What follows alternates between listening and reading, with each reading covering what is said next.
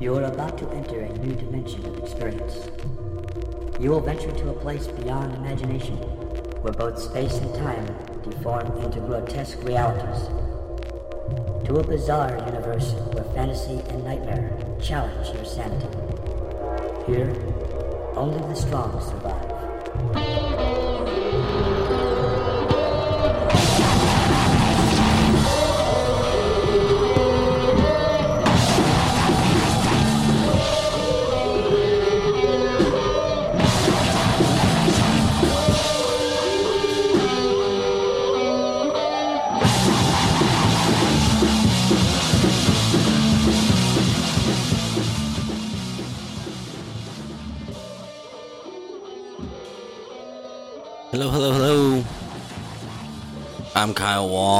I'm not yelling.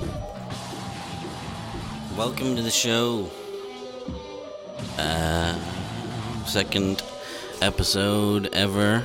Um, hope you're all out there taking care of yourselves and each other. Uh, we're gonna talk. Gonna share some thoughts about some things. Gonna look at some news items gonna maybe take some calls if there's anyone out there in Radio Land who wants to uh, shoot the shit on politics, current events, or philosophy. Uh, the opening theme song provided by local Austin, Texas band Hot Mom. Uh, the track is White off their EP Blue, White, Pink All Over. You can find that on Spotify and Bandcamp. Ooh, man alive. How's it going out there, folks? Um, let's see. Let's get let's uh, let's dive right into it. Um, I recently uh, tried some Delta Eight gummies that I got from a good friend of mine. Um, and uh, boy, was I surprised by their effects. Um, recently here in Texas, if you're not aware, they passed uh, some new law about hemp uh, that uh, gave hemp a very strict definition, or gave THC a very strict definition of the delta nine cannabinoid. Cannabinoid. Um, yeah, I don't know all the I don't know all the fancy lingo, but here's here's here's my understanding of it. There's this law about hemp. It defines THC as delta nine. So basically, anything without that one particular cannabinoid can be considered hemp, uh, which opens up pre- a pretty big loophole um, for uh, other quote unquote hemp products.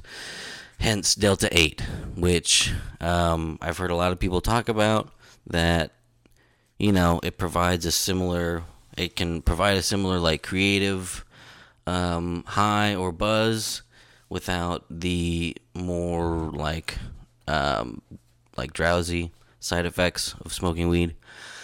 Um, and you know, I was skeptical. Uh, uh, but um, you know, a, trusted friend gave me some gummies. There's 500 milligram gummies, and uh, I took two of them before I really realized how what the recommended dosage is, which is actually about half of that. But nonetheless, um, you know, it was surprisingly effective. You know, I felt I was very, my mind felt sharp. Um, I was, you know, uh, ranting all over the house and pacing and, um, you know, generally feeling keyed in, you know, really keyed in mentally. Uh, and, you know, uh, I was thinking about the legal loophole that allowed for this even to exist um, you know, it was a it was basically a law written out of ignorance, as far as I can tell. Um, dudes who don't know jack shit about marijuana or hemp, writing laws, um, trying to restrict things, and accidentally open up this loophole, uh, which they then later tried to close after it was discovered that it was a mistake to uh, only define um, THC so strictly. Uh, I see a little sip of Miller Lite right there. Um, What the old whistle. Uh, so, thanks to this legal loophole, basically more research has been able to be to to uh, has been able to been be done basically on weed and cannabinoid cannabinoids, etc. Um, and you know it it's it's a lot of the like CBD cannabinoid stuff can seem like a lot of like um, you know pseudoscience or like you know snake oil type nonsense. You know, I bought some eighty dollar powder from the farmers market that was supposed to be some CBG, you know, moon dust super brain power, and uh, I put it in my coffee, and I just uh, went right to sleep. But the thing is, the reason that um, you know there's that hole uh, in terms of our knowledge about it is because these things are kept illegal, right? Um, if weed was not illegal, then I'm then actual meaningful studies could be done about it and its effects and we would have been able to learn about such things as delta 8 way sooner you know just because the you know the whole thing is made legal doesn't mean it would the that our progress would just stop there you know that's not indicative of uh, our society whatsoever you know we're always looking uh, to make new creative innovations in any field no matter what the uh, you know what is allowed per se. But um and uh, it just got me thinking about uh, laws against drugs in general and how that barrier to knowledge really has detrimental effects on um, our society. This, you know, if you're a progressively minded person, this is not exactly like news to you. Um, you know that uh, with uh, that the that the legal barrier uh, keeps us from uh, being informed, basically, and knowledge is power, right? And uh, the uh, traditional argument against drug legalization is that uh, you know if it's legalized, then you know it's going to be a free for all. But um, this is you know completely um, antithetical to everything we know about the way human beings operate basically where the thing that is kept without just outside of our reach is that much more tantalizing right? And um it and the lack of knowledge allows for people to be duped basically um, it makes it easier for I think it makes it easier for people to fall into addiction when um, you know the knowledge around certain substances is limited. Um, and the uh, uh, streams of um, you know the the access to these things are restricted only to uh, you know black market channels um, where you're not going to have people, you know, concerned with uh, others, you know, best interest. You know what I'm saying? And you know, as a result of this, um, you have a pretty big burden on um, public resources in terms of uh, you know drug addiction, um, uh, ignorance about drugs, uh, more greatly facilitates drug addiction, which then can lead to more severe problems, you know, can lead to such things as homelessness. And then those, you know, homeless, those people out there who are just, you know, out in the world, uh, you know, when they OD or when they get arrested, you know, they just get put in jail or, you know, they call ambulances which the bill then has to be picked up by, you know, the taxpayer basically. And that's a lot more of a strain on public resources than things like, uh, you know, like clean needle programs or like uh, basically basic harm reduction. Uh, let's see. This week I have put some links on my blog to some articles I'm going to be referencing today as I talk. You can, if you're listening right now, you can find a easily find a link to that at kylewall.biz. It's right there on my homepage. You just click well, I'm not yelling show notes and uh, it'll take you to my SpaceHey blog where I've got some links. If you're listening to this on the podcast and uh, it's not there on the homepage, you can just go to my Space Hay blog.spacehey.com slash kylewall. You'll be able to find it there. But let's see here. We've got um, Oregon's. This is an article on reasons to be cheerful. Oregon's new hard drugs policy is both radical and sane. So um, I'm gonna get it. I'm gonna scroll through and read some excerpts from this in a second. But um,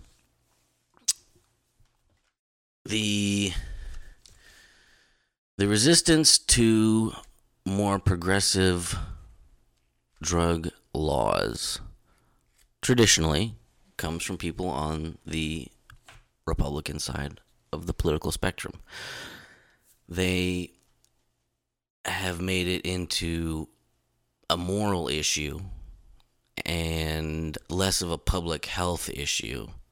Um, right? Which is, you know, if anyone knows anything, you know, th- that's what the whole war on drugs was about in the first place.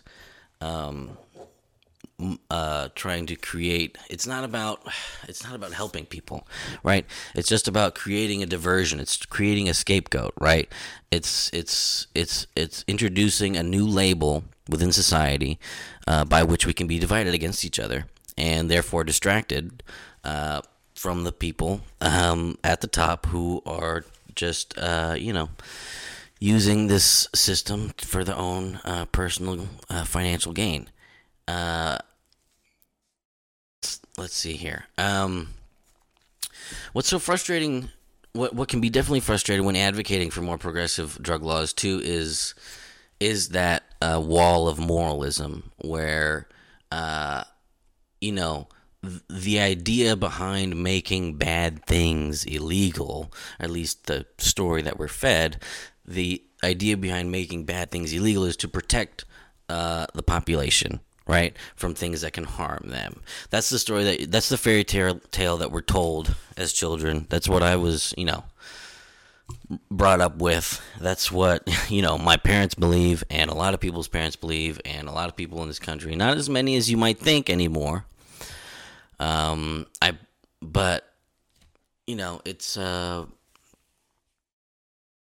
it's it's tough to argue with those people, right? Because uh, they just have a very cut and dry look at it, and and their faith has been basically put in something. You know, they have blind faith in the system, and uh, you know their whole perception of reality is is already a house of cards. So when you you know have something so uh, core to your personal like ideology or your personal philosophy that is also based on a lie, right? Like they're only they're only given half like part of the story there. They're just told that the government is here to protect them and that things that are bad are bad because they're bad because we're trying to, look out for you because you know the government is your daddy and your mommy and here to like guide you through life in the most you know uh, least harmful way possible with only your best interest at heart. But this is a lie. This is a lie. As, as you grow up and you really start to, um, you know, ask question these these assumptions that, that you've been given, you and uh, if you have any sense at all, you can you can see that uh, this is a well constructed lie to keep us, you know, following along with our heads down and not asking questions.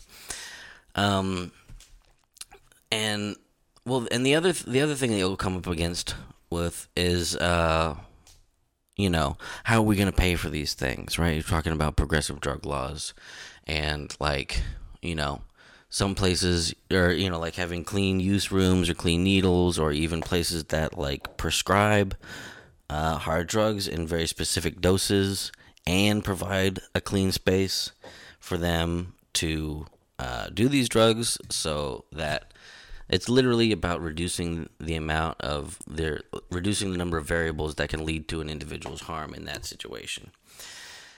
and you know the the uh, the lovely fiscal conservatives will uh, bemoan the uh, b- the tax burden that this will this this will add to um, you know Joe Sixpack, and but this is also a lie. Um, you know, it's we've got the they just legalized a bunch of they just legalized a bunch of drugs in Oregon. Um, they've had medically supervised drug use in Vancouver f- for quite some time now, since 2003 at at least. And let's see, you also have Switzerland, where they're focusing primarily on harm reduction, and uh, they've they have heroin prescriptions in Switzerland, and uh, you know, if you look at the numbers from any of those places, you'll see that not only does it save more lives, this approach, um, it also saves more money. Because you know how much it costs? Uh, for a homeless person or to you know have an ambulance take them to a hospital. You know, that that you know that it's like a joke here in America the cost of an ambulance, right? And and people with jobs even avoid using ambulances because of how costly it is. And so, you know, my basic point here is if if you if it's not about the people, you're not interested in saving lives. You say it's about the money, right? And and we have the numbers. It saves lives and money. And and you and if one is still opposed to that, then it's not possible for their motivation, uh, you know, to be altruism. You know, this is not a, this is not the altruistic choice. Um, and uh, again, it's just it's just another example of you know, particularly here in America, the system that we have in place is not in place to protect or take care of any of us. It's meant specifically to keep us down, to keep us oppressed. You know, the war on drugs, even the guy, the, the motherfucking guy that worked for Nixon, uh, God, I wish I had remembered to look this up before. Let's see. The dude, the fucking guy that worked for Nixon, that was like one of the like key dudes in the war on drugs, admitted that it was all about villainizing hippies and um, Mexicans. That's why they called it marijuana to give it a scary Mexican name, right? And then all the hippies are on the dope, and so if people who smoke dope are bad, right? Intrinsically you, you make that you draw that line between drugs and evil. Anyone who does drugs must be evil right?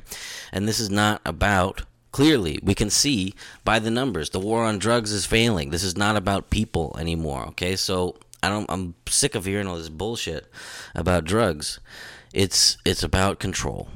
It's about control and it's about distraction and uh you know it's you can't trust the institutions basically is the basic point once again. Let's see here. Let's go to these articles let me look up some numbers here. All right we're looking at right now i'm looking at reasons to be cheerful the article about oregon's new policy. Let's see. This is from november 10th 2020 by eric krebs. Uh, last week's U.S. election made winners of wide swaths of people, policies, and ideas. One of those winners was progressive drug policy, and not just for marijuana. Four states, New Jersey, Montana, Arizona, and North Dakota, voted by large margins to legalize marijuana. But the truly groundbreaking news came from Oregon, which decriminalized marijuana possession in 1973. Last week, voters there approved two unprecedented changes to American drug policy the legalization of the use of psychedelic mushrooms, and the decriminalization of the possession of hard drugs like methamphetamine, LSD, oxycodone, and heroin. It's, let's see, it's important to note legalization and decriminalization is not the same thing. Um, let's the nation. My uh, printer was out of ink. Otherwise, I would have been able to do a little more prep work here and picked my little anecdotes that I wanted to highlight. Let's see. All right, we're talking about Vancouver now. Vancouver's medically supervised drug use. Oh, here we go. Mm-hmm. Oh wait, let's let's back up a little bit. Uh, Sanho Tree, director of the Institute of po- for Policy Studies Drug Policy Project, understands why some might be skeptical of policies like Oregon's. Most of the solutions to our drug problems are counterintuitive in nature, he says, adding that punitive measures only inflict further harm on those struggling with addiction, and that drug enforcement incentivizes illicit production. Quote, we don't know what the ultimate ideal drug policy should look like, says Tree, but pieces of that mosaic exist all over the world. There are lots of lessons to be learned. All right, and now we're going to get into some other things. But um, the he says here most of our drug problems are counterintuitive in nature, right? And that their punitive measures only inflict further harm on those struggling with addiction and that drug enforcement incentivizes illicit production. Here's the thing, though. Um, uh, people talk about this as if that was not the point all along. Uh, I'm really tired of, of living in this world where we're pretending like these laws that we're just now discovering don't fucking work. We're not we're not intended to be specifically disrupting in the ways in which they are. Uh, again, this is this is about questioning your surroundings, questioning your assumptions, questioning the world as it has been presented to you. Uh, it's um, it's really fucked up to look at a person struggling with addiction and only see someone who deserves that struggle. Um, that sort of thought process requires a certain lack of humanity that is saddening. You know, uh, let's see here. We're looking at Vancouver, where they have medically supervised drug use. Drug use is inseparable from the physical spaces it occurs in see, cities around the world have taken steps to make those spaces safer. King's College, let me see. I'm trying to find some actual numbers here. Let's see. All right, yeah, in Vancouver in 2011, a 2011 study published in The Lancet found that within two years of Insite's opening, this is the uh, Insite, uh, it's a safe drug use facility. Uh, let's see, one of the best known, yeah, Insite, founded in 2003 in Vancouver's downtown East Side neighborhood. Uh, it's an area that once had HIV rates higher than anywhere in the world outside of sub-Saharan Africa, and it's the old, oldest legal safe injection site in North America. So in 2011, a study published uh, within two years of Insite's opening, overdose deaths within a 500 meter radius decreased by 35 percent in the 17 years since Insite was founded, out of 3.6 million visits, and despite 6,440 on site overdoses, not a single person has died from an overdose there at the site. An evaluation of a similar SIS, that's safe injection site, in Sydney, Australia, found that found that that facility over the course of a decade had overseen 600,000 injections and zero deaths.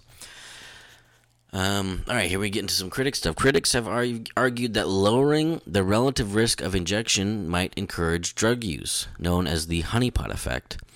But Sydney and Vancouver have found no evidence of this.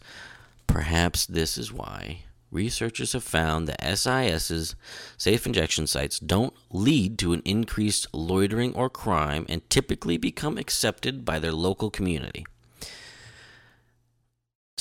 you know, and this is one article, but if you, you know, you just go on Google and look up, um, you know, cities with progressive drug policies, and you see this uh, is consistent uh, across multiple sources.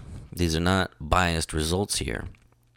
And truly, who this is another thing that boggles my mind about uh, people that oppose progressive uh, drug policies is they tend to think it's some sort of con job where like you know any article that's in favor of anything radical or anything that cha- challenges the status quo is somehow part of this elaborate scheme to get us all hooked on drugs which who who who the fuck could possibly benefit from that? I, you know yeah it, it's it's difficult when things uh, seem to be so obvious you know um, to me and yet you know just so not to so many other people. Uh, it it it it seems obvious to me that one would more greatly benefit from the system as it is in place now and would be more motivated to manipulate data and information in order to maintain the status quo than than to like why is it so nefarious to want to take care of people you know this this is another one of these um you know like principles of uh, American society that that just does not make sense to me. If someone's out there trying to take care of other people, somehow they're actually the bad guy you know it's all for show it's all for posturing it's just it's just for popularity. No one could possibly care about anyone else in such a way that they would make any sort of sacrifice or suspend any assumptions or biases or challenge their fucking the way that they interact or perceive the world. That's not possible. You know it's you know that's a classic thing too right? Like when when uh, Republicans or when when one accuses another of something that they haven't actually done, right? The the accuser is actually showing their cards and showing what they would do, and uh, that would be a fun show to do. I should take note of that of like the um, just rampant and repeated cases of of hypocrisy on particularly on the Republican side of politics where um, I feel like time and again you'll have, you know, people in the GOP accusing people in the Democratic Party of pulling a fast one or committing voter fraud, right, or any kind of bullshit thing. And then at some point down the line, it's discovered that the Republicans themselves were actually engaging in this behavior that they were accusing others of doing. Let's see here. Uh, Switzerland heroin prescriptions. Um, yeah, they uh, in 1994, Switzerland took a controversial step to address its heroin epidemic. More easily accessible heroin with a few conditions, that is. Right? This this is what this is what harm reduction laws and and progressive drug laws allow for us to do is to take care of each other, right? If if the drugs are legal, then you can control the amount that a person can legally get and through that process inform them how much is too much. You know, in a world of ignorance, it's a, it's a guessing game, you know, and hence overdoses, right? That's what happens a lot with relapse you know, people that relapse after a long time, their tolerance goes down. They go back to their usual dosage, usual usual dosage, and end up, you know, not you know, doesn't end up well for them. But uh, that's that's because of you know the shroud of ignorance surrounding drugs and drug um, usage and drug dosage and the effects. Uh, let's see. Yeah, let's read this.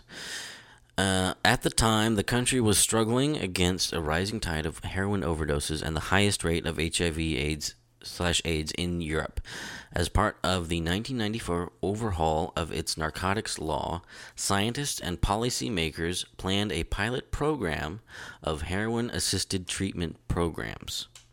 oh, pilot study, excuse me, planned a pilot study of heroin assisted treatment programs. Drug users were prescribed heroin for supervised use in combination with other drugs like methadone and therapy. For those who qualified, mostly heavy users for whom other addiction treatments had failed, the program offered a safer means of use or reducing their use. Um, a safer means of using or reducing their use of the drug. See. The promising early results convinced lawmakers, and in 1998, the program was expanded via executive order. It, it proved wildly popular with the public in 2008, a referendum to end it failed by 36 points. And it's no wonder one study found that after six months in a uh, heroin assisted treatment program, daily heroin use by participants dropped from 81% to 6%. That is huge. That's a huge drop. As two decades and dozens of subsequent studies have shown, that wasn't an aberration. In 2012, a 2012 review concluded that um, HAT programs dramatically reduced continued use of street heroin and led to greater participant retention, reductions in criminal activity, and reintegration into stable housing, employment, and drug free social relationships. HAT programs in Switzerland also helped reduce HIV rates and overdoses.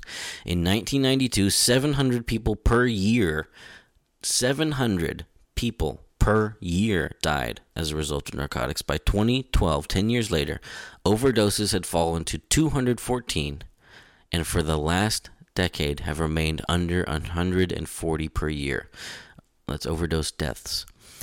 That's a huge drop um, again, when when these things are uh, re- when these things remain illegal, then you know people, uh, users and and and uh, addicts who are struggling are that are that much e- more easily demonized by other people in society and are ostracized.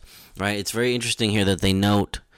Um, that the programs dramatically dramatically uh, led to let's see it said and uh, the drug-free social relationships that i think is actually a lot more meaningful than you might realize as you know once you uh, you know if you if you're struggling with addiction or if you have an addiction and you feel ostracized from society and that you can only socialize among so- certain circles that greatly reduces your ability to um, you know better yourself. And um, again it's it seems pretty apparent to me that the, the, the pro human choice is to do everything we can to educate ourselves and help each other to the greatest extent possible. And I just don't see that happening here.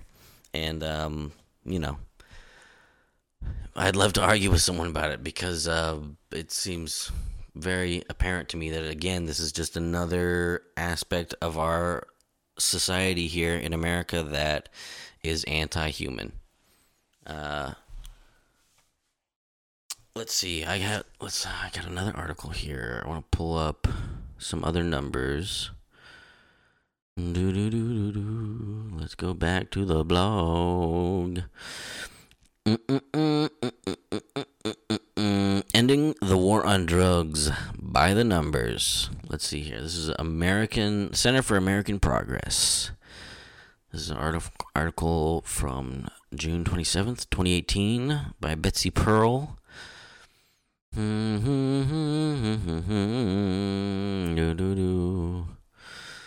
Yeah, this this article talks about Nixon's war on drugs in 71, set into motion a tough on crime policy agenda that continues to produce disastrous results today. Uh, definitely agree with that. Uh, policymakers at all levels of government passed harsher sentencing laws and increased enforcement actions, especially for low level drug offenses. Uh, yeah, I think it's pretty apparent that, uh, you know, this like idea of enforcement through fear of punishment is not working. Um, in fact, it has. I think it has the complete opposite effect on our society when the enforcement of morality is strictly through fear, then it's actually like become a goal to reach a level of status where you can live outside of that fear. So it's it's it's like you know, I, I don't I don't think I don't believe that crime is more heavily celebrated in any other modern society than in American culture. You know, like uh, uh, it's it's it's so backwards. You know, the movies, the TV shows, right? Like we're obsessed like The Sopranos, right? I love The Sopranos, right? And um, the reason you like The Sopranos is because it's cool to break the law and why is it cool to break the law? It's cool to break the law because the laws are bullshit and everyone deep down fucking knows that. You know? Let's see, the war on drugs. The war on drugs. Mm, yeah, the way that you know everything is written is just completely against, totally anti-human. It's not allow for anyone, and you know, fucking, uh, didn't I haven't even gotten to the opioid op- opioid epidemic, you know, which is completely facilitated by um, our system, and uh, you know, is just a fantastic, glowing example of man's pursuit of money and power and total disregard for anyone's health or well-being or any uh, collateral damage um, in pursuit of that money and power. Let's see. Yeah, I um Oh, here we go. Economic impact on the war on drugs. Since 1971, the war on drugs has cost the United States an estimated $1 trillion. In 2015, the federal government spent an estimated 9.2 million every day on incarcerated people tra- charged with drug-related offenses. That's more than 3.3 billion dollars annually. Uh, I would say that that's not working. If you're spending that much and the, those numbers aren't going down, I don't think it's working, guys. But again, again, we, you know, people on the progressive side of politics, we like to, we look at, the, we're trying to show people the numbers, right? Look, it doesn't work. We can see fucking objectively, it doesn't work. Look how much money we're spending. Look how much drug use has not changed at all. Look at the places where it's legalized and how much how many lives are saved, and how much money is saved. But that's the dirty little secret. Once again, this is not about people. It's not about saving lives. It's not even about saving money. It's about dividing us against each other. I think, first and foremost. Impact of interventions, harm reduction. Let's see. Yeah, it's all here, guys. Um, Many jurisdictions are reducing uh, fatalities by expanding the availability of uh, naloxone, an opioid overdose reversal drug. Okay, every month, first responders in New York City save 180 lives by administering this naloxone. Uh, as Massachusetts program, a Massachusetts program reduced opioid-related death, deaths by 11 percent by distributing naloxone to individuals at risk of overdose as well as to their families, friends, and service providers. That is like a half assed uh, attempt at harm reduction, but even that is still having, um, I think, a meaningful effect. Uh, syringe access programs provide people, we know what syringe access programs are. Let's see. This results in significant reductions in the incidence of blood-borne diseases. After implementing syringe access services, Washington state documented an 80% drop in new diagnoses of hepatitis B and hepatitis C. And in the District of Columbia, syringe access programs were credited with a 70% decrease in new HIV infections over 2 years, saving 44.3 million in lifetime healthcare costs. Nationally, researchers estimate that syringe access programs yield a return on investment of $7.58 for every dollar spent. That that is a pretty big, I think, pretty significant return on investment. Uh, let's see. Oh, here we go. Safe injection facilities. More than 60 international cities now operate supervised injection facilities. Uh, SIFs are safe. Yes, we know what those are. No, no, no. With the successful. Yeah, these facilities are proven successful in connecting individuals with treatment and social services, as well as reducing overdose fatalities and blood-borne illnesses. Over the course of two years, a safe injection site in Vancouver, British Columbia, was associated with a 35% reduction in overdose fatalities in its immediate vicinity. Uh, safe injection sites also increased connections to substance use services. So let's see, they saw a 30% in a year after establishing the facility, Vancouver saw a 30% increase in entry into treatment among safe inject- injection users compared to the year before the site opened. Again, this is another 30% increase into into in entry into treatment, right? So the legalization of drugs is actually having the reverse effect than what is expected. We're seeing people who are struggling, who are addicted, once they are no that once they no longer feel ostracized, when they feel cared for and are given access and they aren't judged, they are doing whatever they can to change, to seek help. And that's what it's all about, guys. If if, if we're not making it as easy as possible for people to help themselves, then what are we doing? We're helping them harm themselves. Uh, yeah, so, yeah, there's a lot of good statistics on this uh, Center for American Progress article. Like I said, it's on my blog. You can find it on, right now on kylewall.biz, or later you can find it on blog.spacehey.com slash kylewall. It's I'm Not Yelling show notes number two. Yeah, I uh I say that it's enough arguing about it.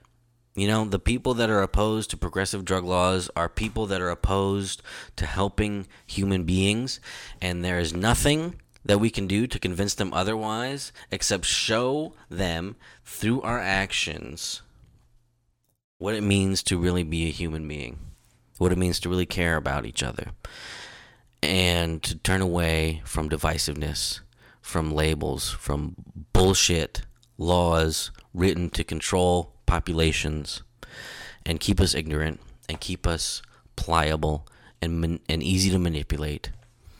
And uh, you know, I'm done. I'm personally, I'm done wasting my breath talking to anyone about, uh, you know, things of this nature. And if you don't agree, then you just don't agree, and I'm just not going to waste my time with you, you know? I don't see anything to be gained from it. All right. It is 12:43 a.m. Central Time here in Austin, Texas. I'm sipping on a Miller High Life and you're listening to I'm Not Yelling with Kyle Wall. Right now being broadcast live on Entropy FM. Uh, this ep- this and all episodes will be available as a podcast, which you can find on Spotify and Apple Podcasts. And I just got an email that it's now on Google Podcasts. And I'm working on getting it on all those uh, lesser podcast platforms. We got the big three right now. Uh, you can find links to all that stuff on anchor.fm slash I'm not yelling. I haven't yet added this show to my website, but it'll be up there very soon. All right, let's uh let's take a little break with some music right now. Enter the cosmic portal. Oh boy, oh boy. Thanks for joining me here tonight, folks. If uh, there is, in fact, anyone out there in Radio Land, um, you know, this show, I've been, this is a thing that I've kind of wanted to done, or that I've been wanting to do for a long time. But, um, you know, I'm generally pretty reluctant to put any kind of spotlight on myself in any way whatsoever.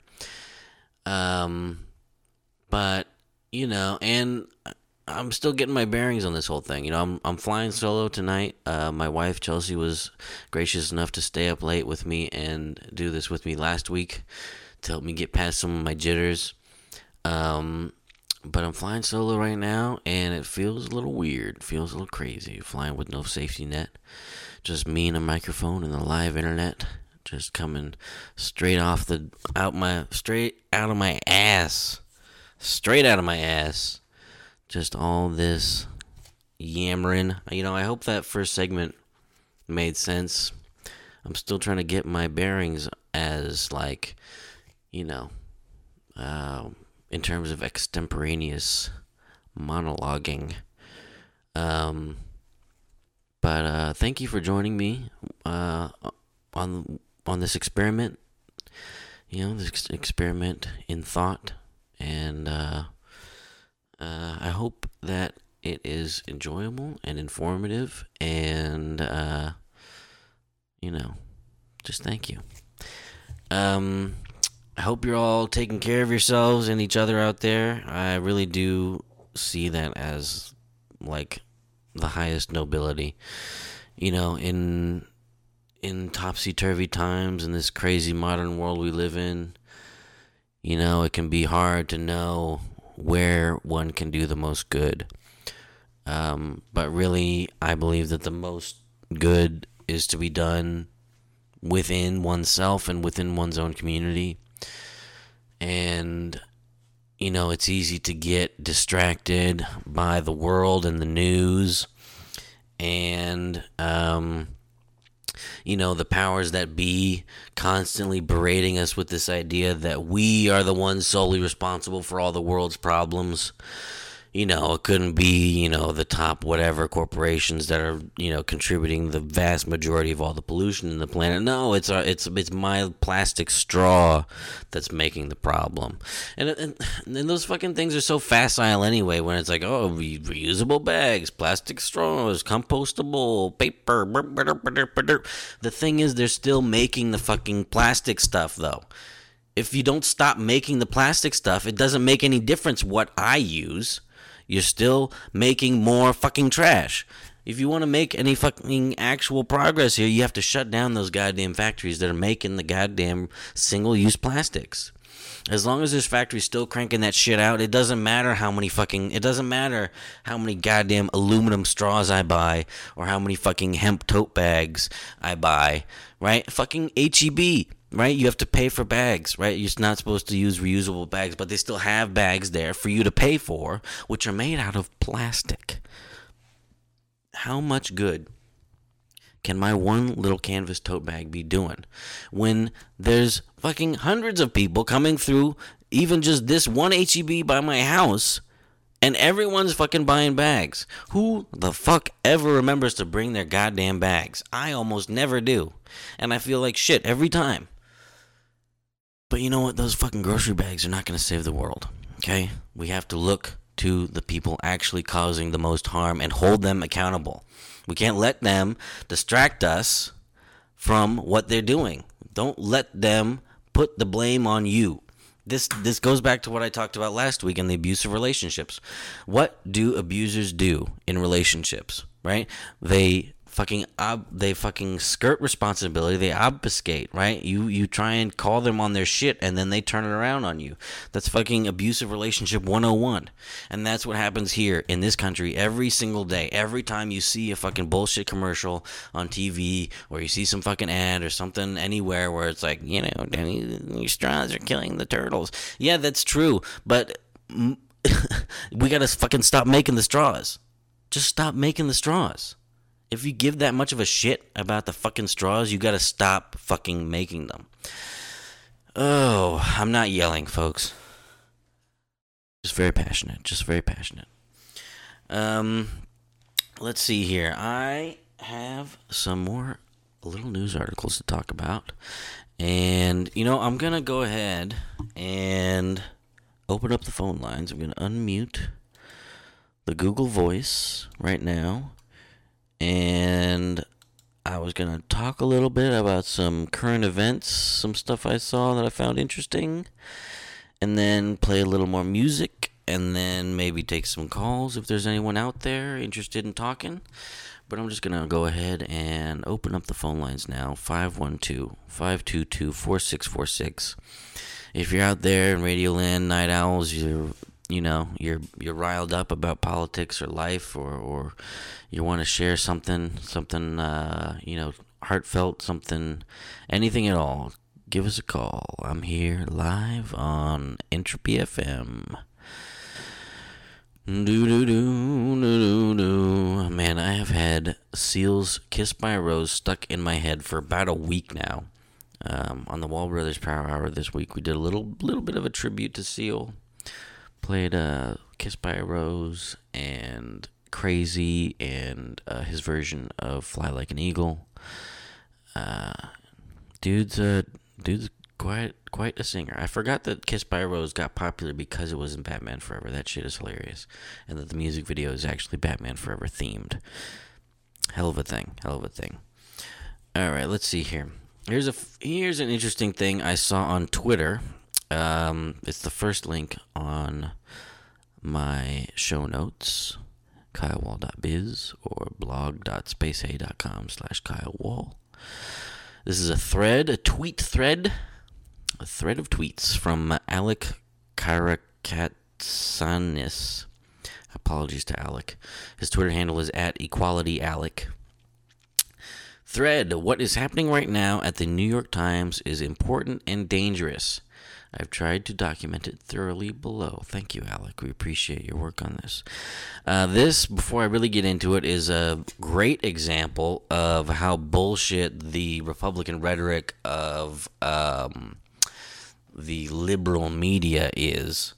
Uh, because that's that's just a distraction tactic. You know, I grew up on Rush Limbaugh. I, I've heard him and Neil Boortz and all those dinglings all ranting and raving about you know the liberal media's agenda to sissify America, yada yada yada. It's all bullshit. Okay, it's all it's fucking paper tiger. It's a distraction from the real shit that's going on because the media industrial complex is just as vested in division and outrage and is just as invested in those things as the fucking Republican shock jocks. Um, all right, here we go from Alec, this tweet thread. Last week, New York Times published a major story that suggested falsely that police prevent murder, and that one reason for increased murders during a global pandemic was civil rights criticism of police. Oh, boo hoo, the cops are so sad. Oh, the cops are so sad because we don't like it when they shoot people for no reason, and so they're not gonna do their job. I fucking hate goddamn fucking cops are some of the biggest fucking snowflakes in the world. You wanna talk about fucking snowflakes? Fucking cops are fucking snowflakes the the ultimate definition of a snow, snowflake, in my opinion, is a person that actually ho- holds all the power, but also wants to still be the victim. And uh, you know that's a paradigm you can apply to basically anyone that identifies as a Republican or conservative politically. Uh, the New York Times did not disclose that the reporter was a former CIA palater. I don't know what that is. Police slash DA paid. All right, he's he's abbreviating a little bit, so I'm lo- I'm I'm losing some nuance here.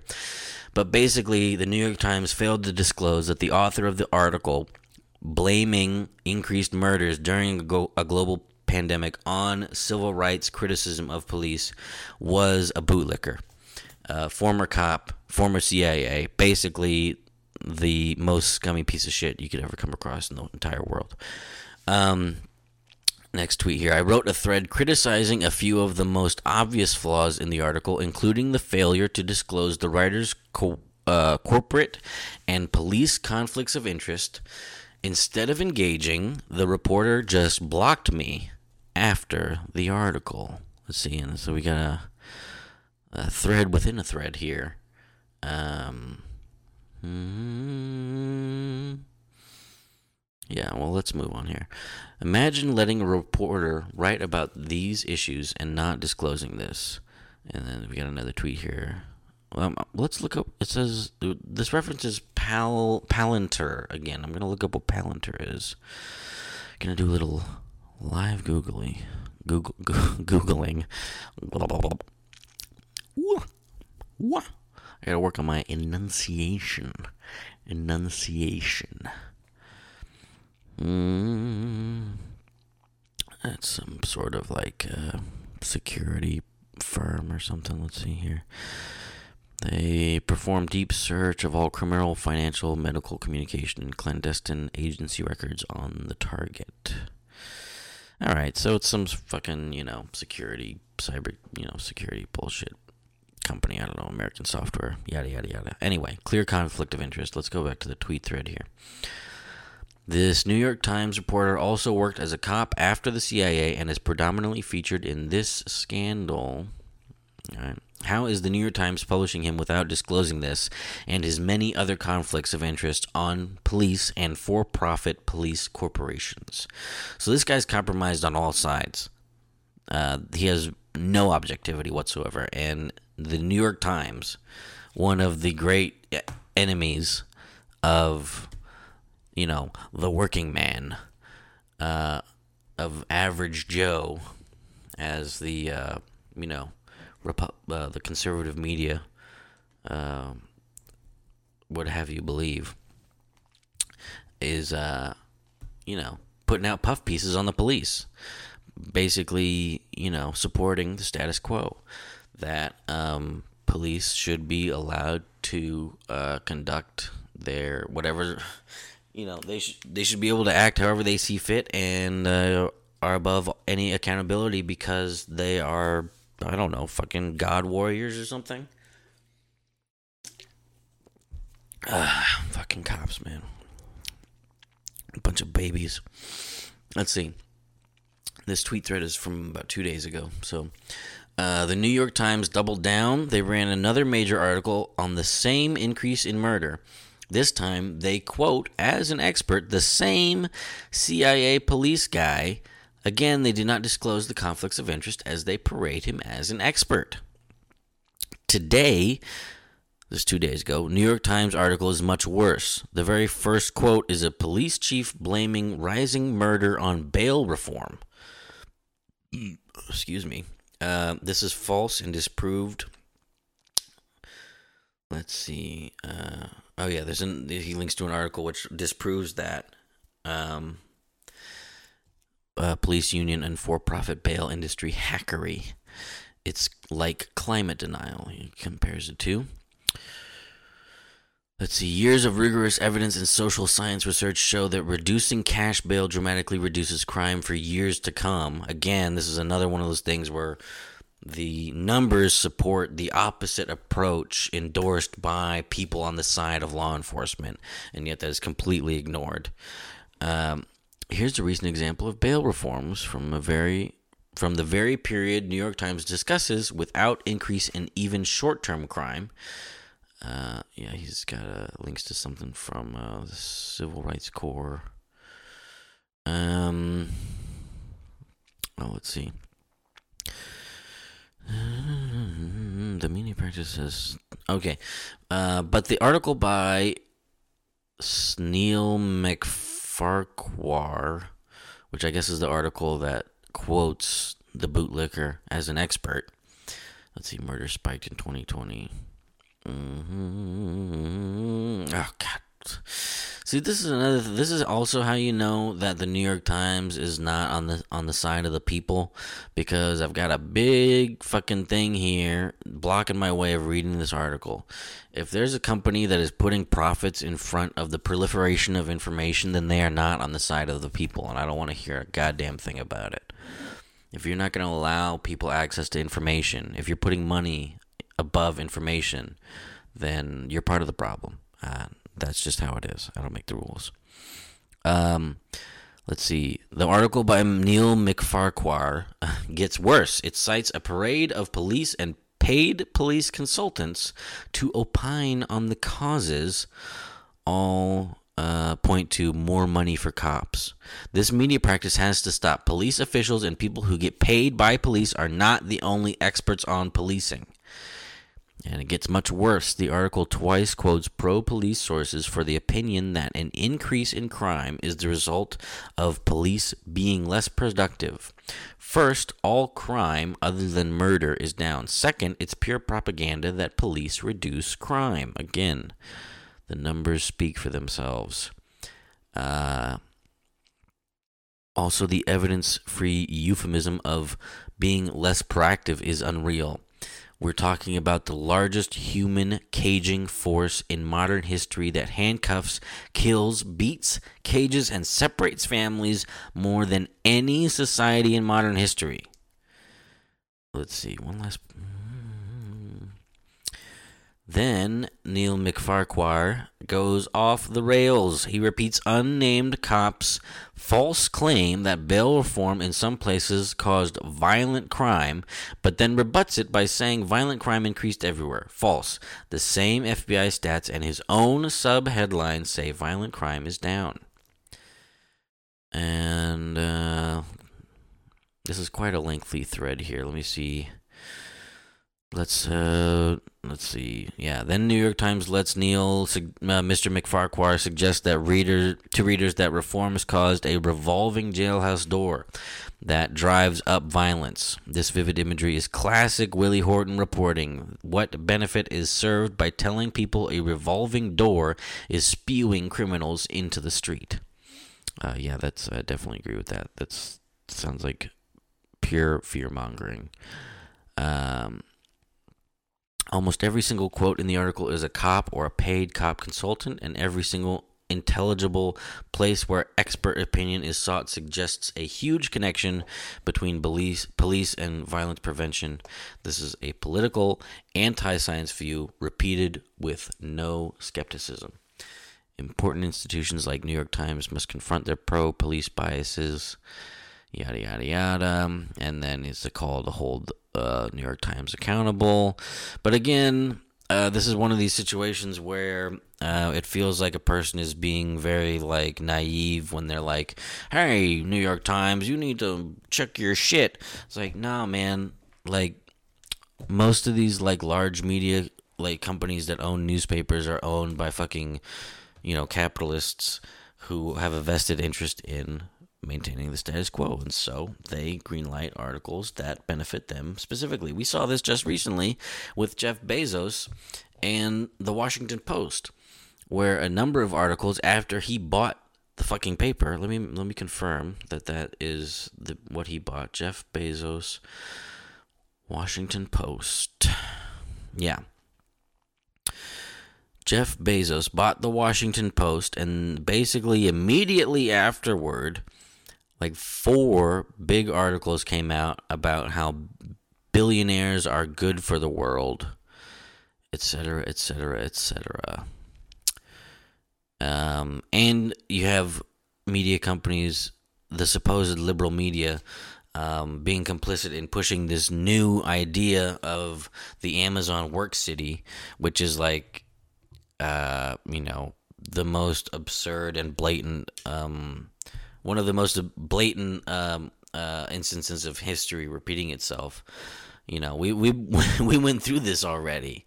You know, that was laissez-faire capitalism way back during you know the start of the industrial revolution and whatnot. You know, we already know that work cities are a fucking con job, basically just uh, you know constructed to um, allow uh, you know the the captains of industry to hold on to as much money as possible, right?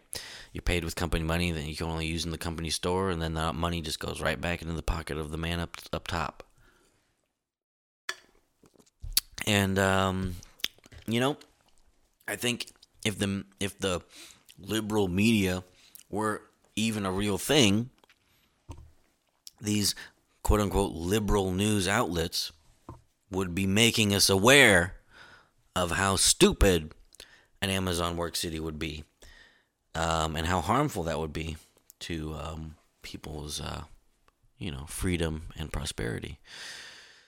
Which isn't that isn't that what we're supposed to all be about here in America, folks? Freedom up and prosperity? No, actually, we're not, and that's what we're learning. Uh, let's see here. Let's go down the list on the next article in my show notes. Pastor applauds judges who blocked Tennessee governor's mask opt out order. This is kind of um silver lining little this is like a nice thing that kind of, you know, made me feel good that you know, not everyone's a fucking idiot in the world. Uh, let's see. This is Fox 17 WZTV. Ooh, excuse me. Uh, WZTV Nashville. Uh, September 27th of this year, Jordan Whittington. Pastors applaud judges who blocked Tennessee governor, governor's mask opt out order. Pastors across Tennessee are applauding three federal judges who blocked Governor Bill Lee's executive order, which allows parents to opt their kids out of wearing mandated masks at school. Lee issued the order in August after a handful of Republican lawmakers demanded the governor call a special session so the GOP dominated General Assembly could halt mask man- mandates in schools and other COVID 19 safety measures. Um, again, this is just another blatant example of the Republican Party's anti human agenda. Um, as of Monday, three federal judges have blocked Lee's mask opt out order in Knox, Shelby, and Williamson counties. Some pastors have called Lee's coronavirus policies dishonest and dangerous. Quote, now that parents cannot opt their children out of wearing masks, more children in those communities will be protected, especially the most vulnerable, said Reverend Dr. Lillian Lammers, Associate Pastor of First Congregational Church of Memphis. Quote, these rules, or these judges, excuse me, these judges ruled based on facts, science, and the information provided to us by by medical professionals and experts and not on political messaging meant to divide us. See, Dr. Lillian, she knows what's she knows what's up. A pastor in Nashville also celebrated the judge's ruling, saying, If Jesus carried a cross, surely the least we can do as Christians is carry a mask. Let's see. We got a full statement here. I'm not going to read that, but you can go and find follow that uh, you can find that article on my blog. Um, but yeah, I mean, you know, there you have it, folks. Um, these judges ruled based on facts, science, and the information provided to us by medical prof- medical professionals and experts, and not on political messaging meant to divide us. Could not agree with that more. Um, something ironic about the church and evolution and their whole history is that um, I don't have the research in front of me to back this up, but um, feel free to do it yourself, and I'll try to remember to uh, bring an article next week to to reference here. But it's my understanding that one of that the church was the first place to um, sort of accept Darwin. They saw his theory of evolution as further proof of God's plan. And uh, somewhere down the line, you know, some wires got crossed. Something happened to where, you know, there was some something switched. Something switched. You know, basically, anytime you see any like broad group of humans making any sort of like intelligent progress, there's always someone that swoops in to stop it because they see an opportunity to divide and profit from that division. Let's see. Next article.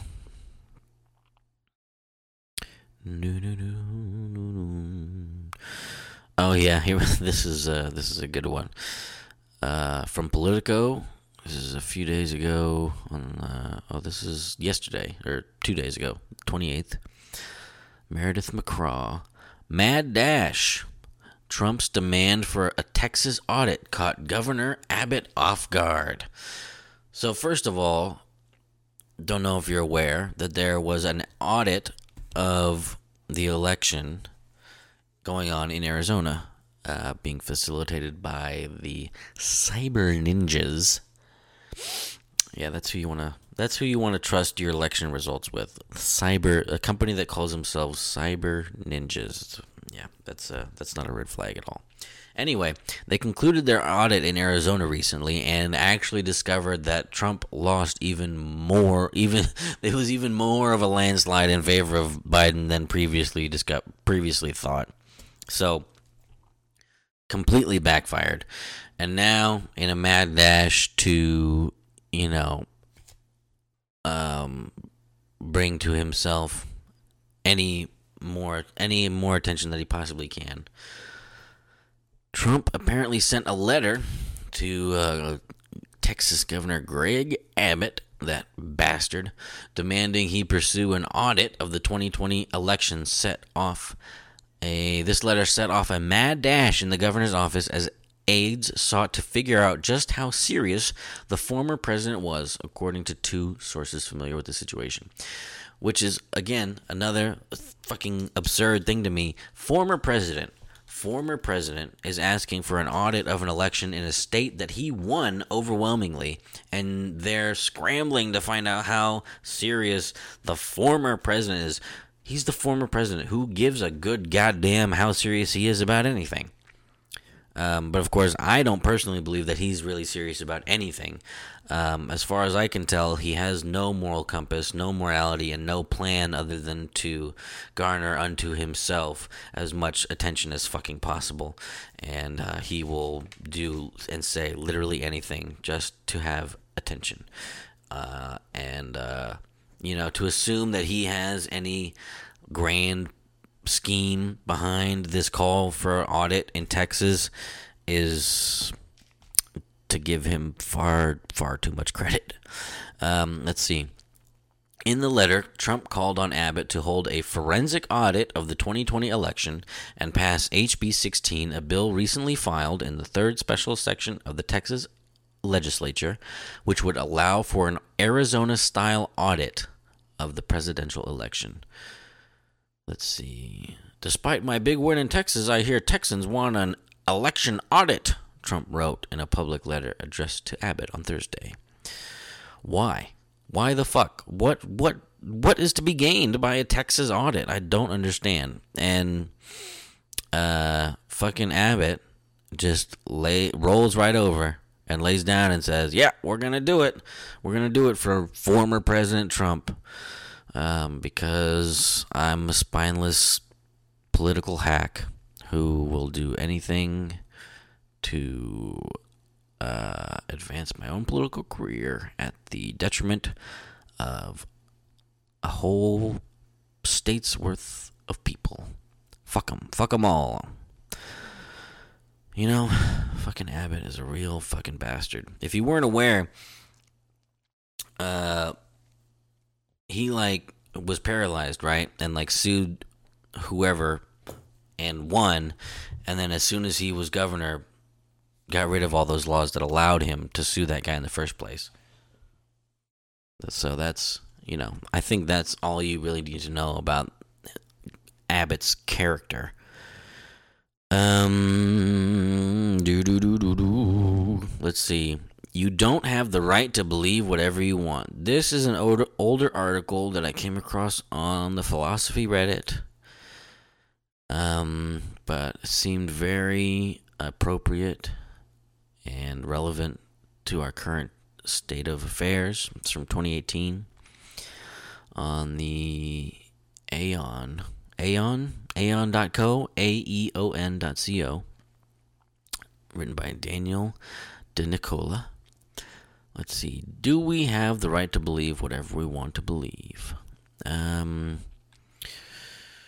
let me. Let's see. Belief is not knowledge. I'm trying to get to the main thesis statement here. Um, beliefs can be false, unwarranted by evidence or reasoned consideration. They can also be morally repugnant.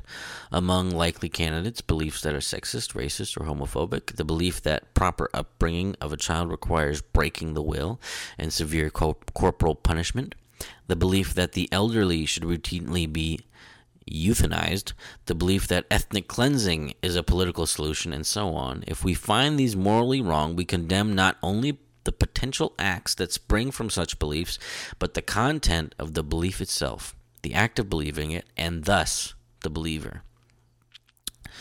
Uh, this is a really great article, um, just talking about, you know, how beliefs, even if they don't manifest into action, still have detrimental effect.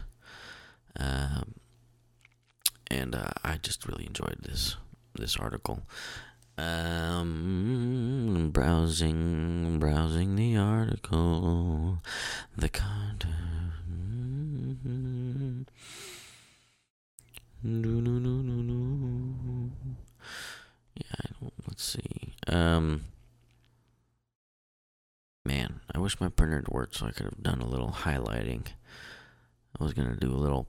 I was gonna print out some articles and do some old school highlighting to. Uh, find the little nuggets here that I wanted to share. Um, but yeah, it's just a very relevant article um, about the about belief and the effects that it has, and um, you know, feels similar to me to the like uh, the tolerance paradox, which is that tolerance requires a certain amount of intolerance to intolerance you can't actually have full tolerance of everything because certain things, um, if tolerated, are bad and harmful to people. Um, feels very similar in that uh, to that. Um, speaking freely has never been easier. This is uh, yeah. Mm-hmm. This is just another good little article where um, just about how uh, free speech is not under attack. Because that's a whole bullshit thing that you hear all the time. Um, and oh, we got all right. Last one I got here. Um, in court case, Giuliani shed new light on the big lies origins Rudy Giuliani confirmed under oath that when he peddled election conspiracy theories, he didn't check to learn whether they were true.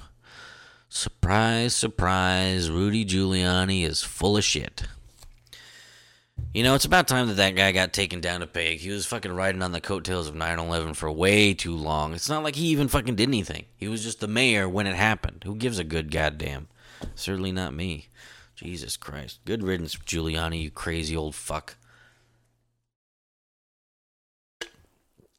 I'll drink to that. All right, let's see here. I'm going to play some more music. And then we'll see what we see. You're listening to I'm Not Yelling with Kyle Wall, live on Entropy FM.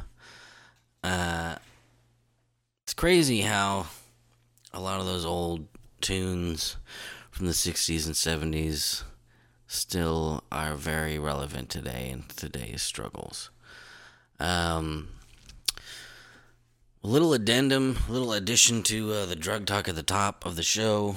Um, you know, we didn't even get into the whole like conspiracy of like fucking Rockefeller and the whole pharmaceutical industry, which also uh, motivates for the continued um, illegalization of uh, all non uh, petroleum based pharmaceuticals and uh, how that um, accounted for a big shift in medicine away from more natural remedies to the world we have today of pills and uh, addictive, even more addictive substances like the op- opioids. So that's a whole other can of worms. We'll, we'll, I'll get into definitely at a future date.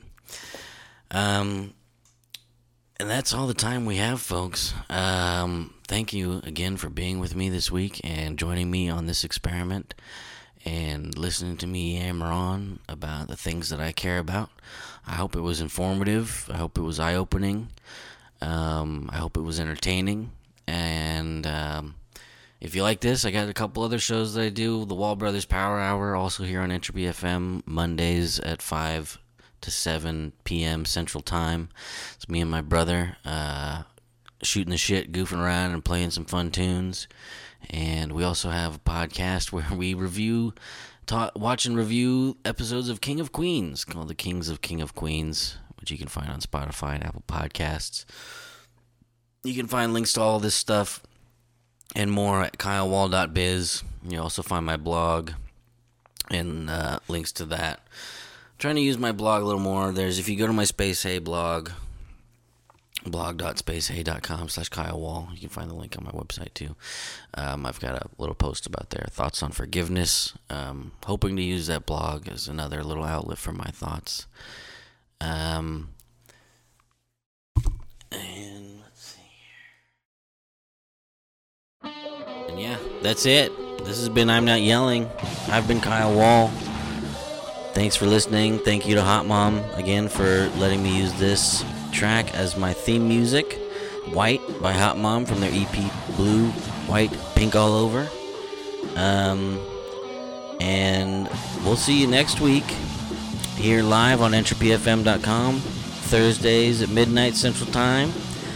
And check and on the podcast. And, um, you know, fight the system, fight the power, take care of yourself and each other. See you next week.